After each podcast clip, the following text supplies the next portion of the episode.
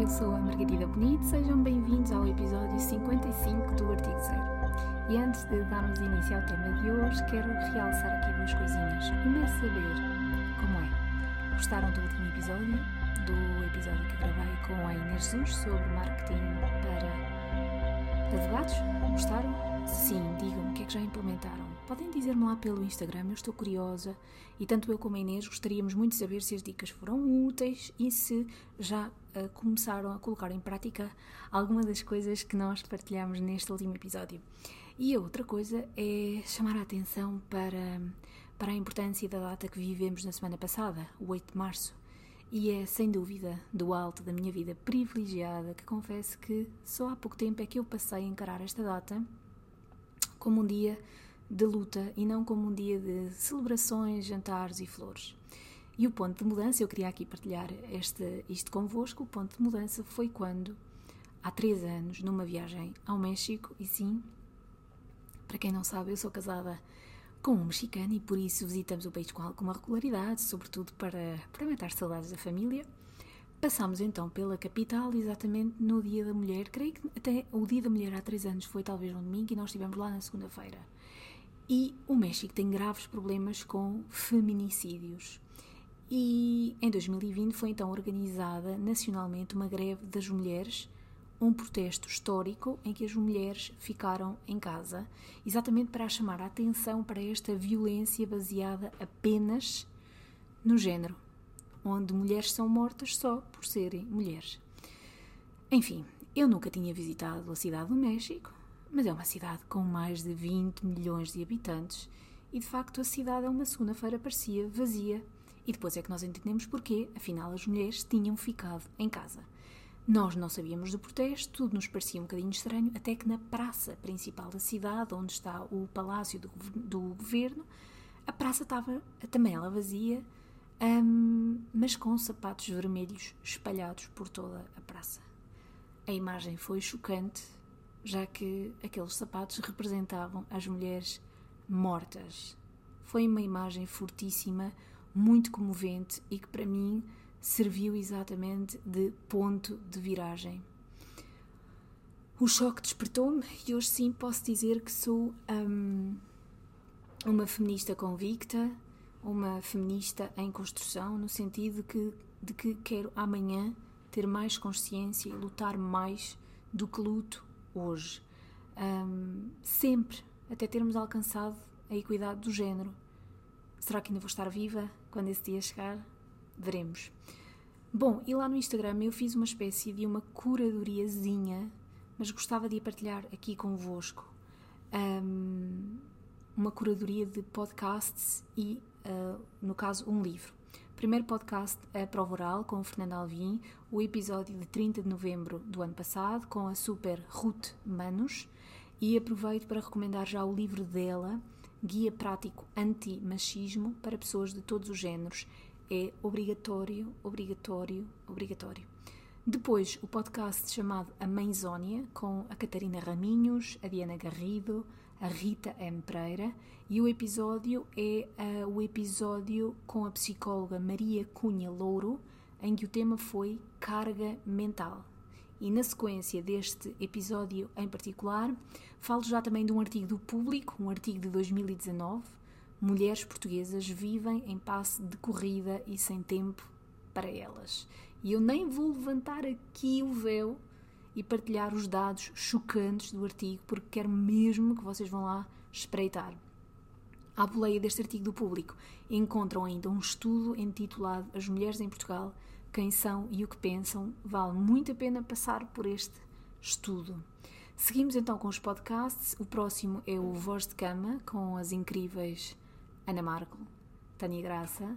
Os episódios são todos muito, muito, muito, muito bons mas para este propósito eu vou salientar três: Fadas do Lar à Força, Carlão, o Carlão dos da Weasel, Carlão, um homem entre as mulheres, Igualdade, em que ponto estamos? Este último episódio gravado na semana passada eh, por ocasião do 8 de março. E por fim, o podcast da Fundação Francisco Manuel dos Santos, chamado Impertinente, o episódio que se chama Sentem também os homens a desigualdade E aqui uma explicaçãozinha para dizer o seguinte: esta curadoria eu fila a pensar nos homens. Acredito que só com o envolvimento dos homens é que a mudança vai ser possível.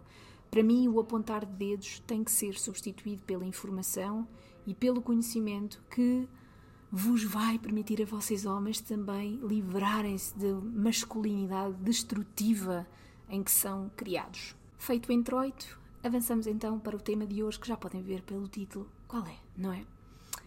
Há uns dias, uh, também no Instagram, eu vi uma publicação de uma colega brasileira muito querida, agora não me lembro o nome dela e não apontei, mas é uma, uma, uma colega que trabalha também com marketing para a advocacia Uh, e ela fez uma publicação sobre marketing para advogados. Calma, não vou voltar aqui a tocar a mesma tecla, pelo menos por agora. E a publicação dizia o seguinte: ao contrário do que alguns colegas pensam e dizem, as proibições no marketing para advogados são exceções à regra. Há muito mais o que fazer do que aquilo que não é permitido que seja feito. E eu concordo integralmente. E queria aqui tentar um enxerto, espero que não muito grosseiro, para a seguinte ideia as diferenças entre um escritório e um qualquer outro tipo de atividade comercial são a exceção à regra. É muito mais o que os liga do que aquilo que os separa. E agora que estou a dizer isto, acho que há uma canção assim, não há? Enfim, o que, o, que, o que é que eu quero aqui dizer com isto? Até me atrapalhei. Que, apesar das diferenças, há muita coisa que podemos ir buscar ao mundo dos negócios e é essa muita coisa que eu hoje vou querer trazer aqui. Não vou trazer muita coisa, mas vou trazer três aspectos que eu espero que consigas aplicar ao teu escritório. Obviamente que tudo aquilo que eu aqui vou partilhar depreende, obviamente, a observação dos preceitos deontológicos, ok? Ok? Ok? Ótimo. Primeiro aspecto, mentalidade. É por, ou o tão famoso mindset, não é? É por aqui que tudo começa. Se achas que o escritório se cria. Se com, meu Deus, se cria sozinho, estou doida. Se achas que o escritório se constrói sozinho, se achas que os clientes te vão bater à porta, se achas que fazer de tudo um pouco é que é o caminho, se achas que as redes sociais não combinam com a advocacia, se achas que essa coisa de público-alvo é coisa, é coisa de marketing, se achas que marca é coisa da Coca-Cola e da Nike, se achas que o preço é o fator determinante da escolha, estás presa a uma ideia de advocacia que não se compadece com o tempo presente.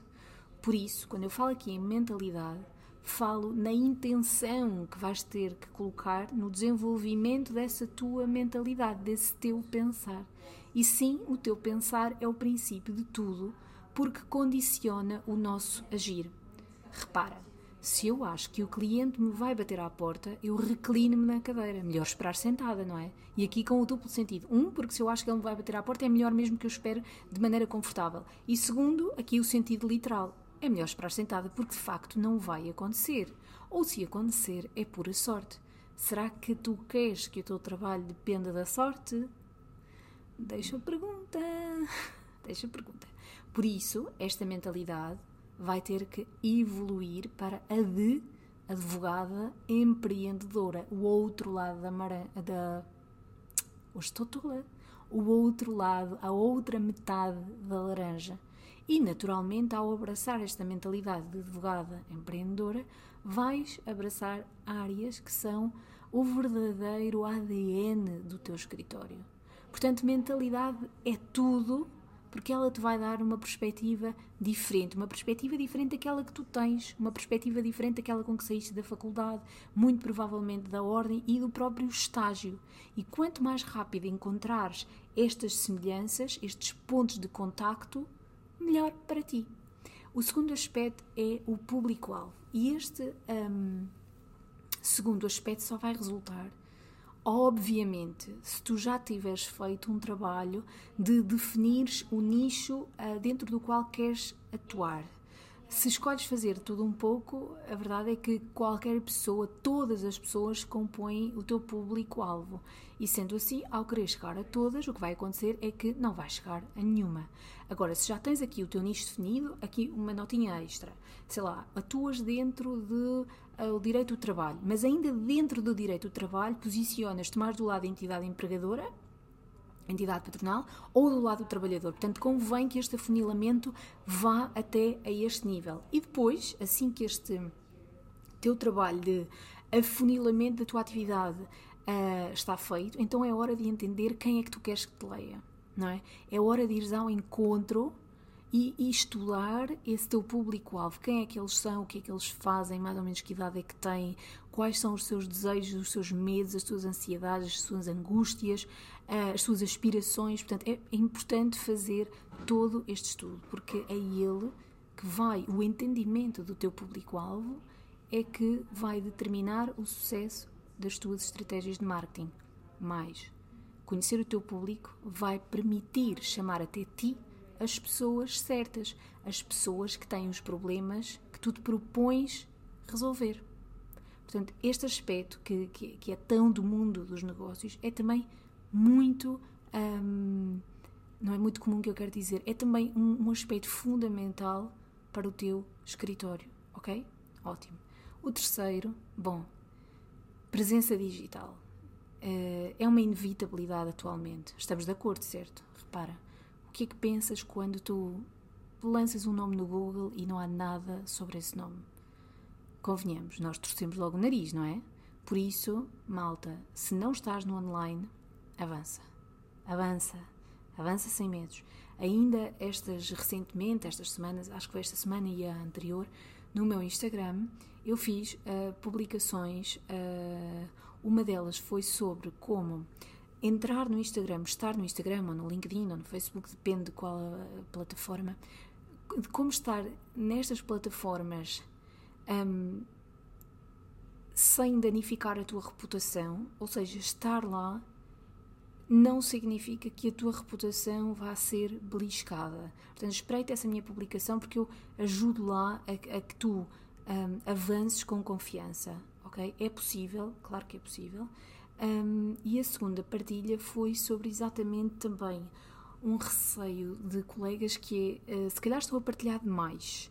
O que é que, com isto querendo dizer que estou a dar assim um bocadinho o ouro ao bandido, foi um, o provérbio que eu usei. Portanto, espreitem, porque na realidade a tua partilha, porque de acordo com as regras um, deontológicas, a tua partilha, porque só pode ser informativa, na verdade, o que ela está a fazer é a dar-te a conhecer, a levar conhecimento e informação a quem, a quem deles precisam, a, a quem deles precisa Uh, a tua partilha vai ajudar-te a ser mais expert numa determinada, em determinadas matérias, vai ajudar-te a seres vista.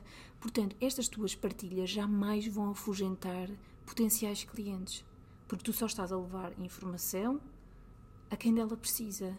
Quanto muito estão a ajudar-te a conquistar uh, possíveis clientes. Okay? É isso que vai acontecer. Portanto, uh, vai também a tua presença online vai também ainda ajudar a que quem te veja te associe a uma determinada área do direito. Repara como se não tiveres feito aquele trabalho de definir o nicho, eh, a pessoa vai estar perdida, não é? Mas estas tuas eh, partilhas, esta tua presença online vai também proporcionar proporcionar, ajudar a que a pessoa te associe a uma determinada área. Portanto, se eu quiser saber sobre os meus direitos enquanto trabalhador e tu trabalhares nessa área, muito provavelmente eu vou recorrer até ti, às tuas publicações, à tua ajuda, aos teus alertas, para garantir que está tudo ok comigo, não é? E se não tiver, ok? Se calhar tu vais ser o nome uh, que mais está na minha memória, ok? Porque aquele elo de confiança através da, da tua constância nas publicações, etc, etc, já foi criado, como deu agora para ver. Não sei se ouviram ou não. Eu não estou não estou sozinha a gravar, estão aqui outras pessoas à minha volta. Mas, bom, antes de terminar o episódio, é tempo então de irmos ao Guia Margarida.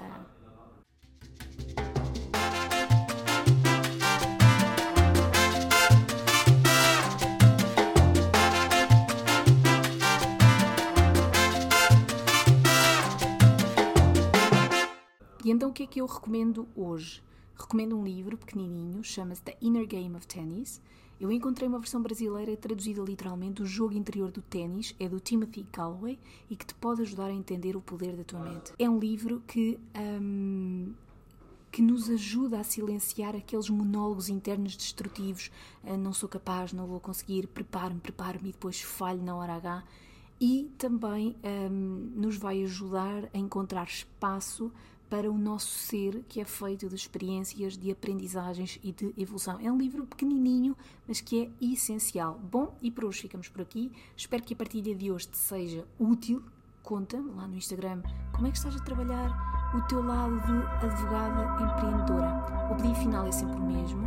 Subscreve o podcast, deixa a avaliação, parece que ajuda esta avaliação a divulgar o podcast.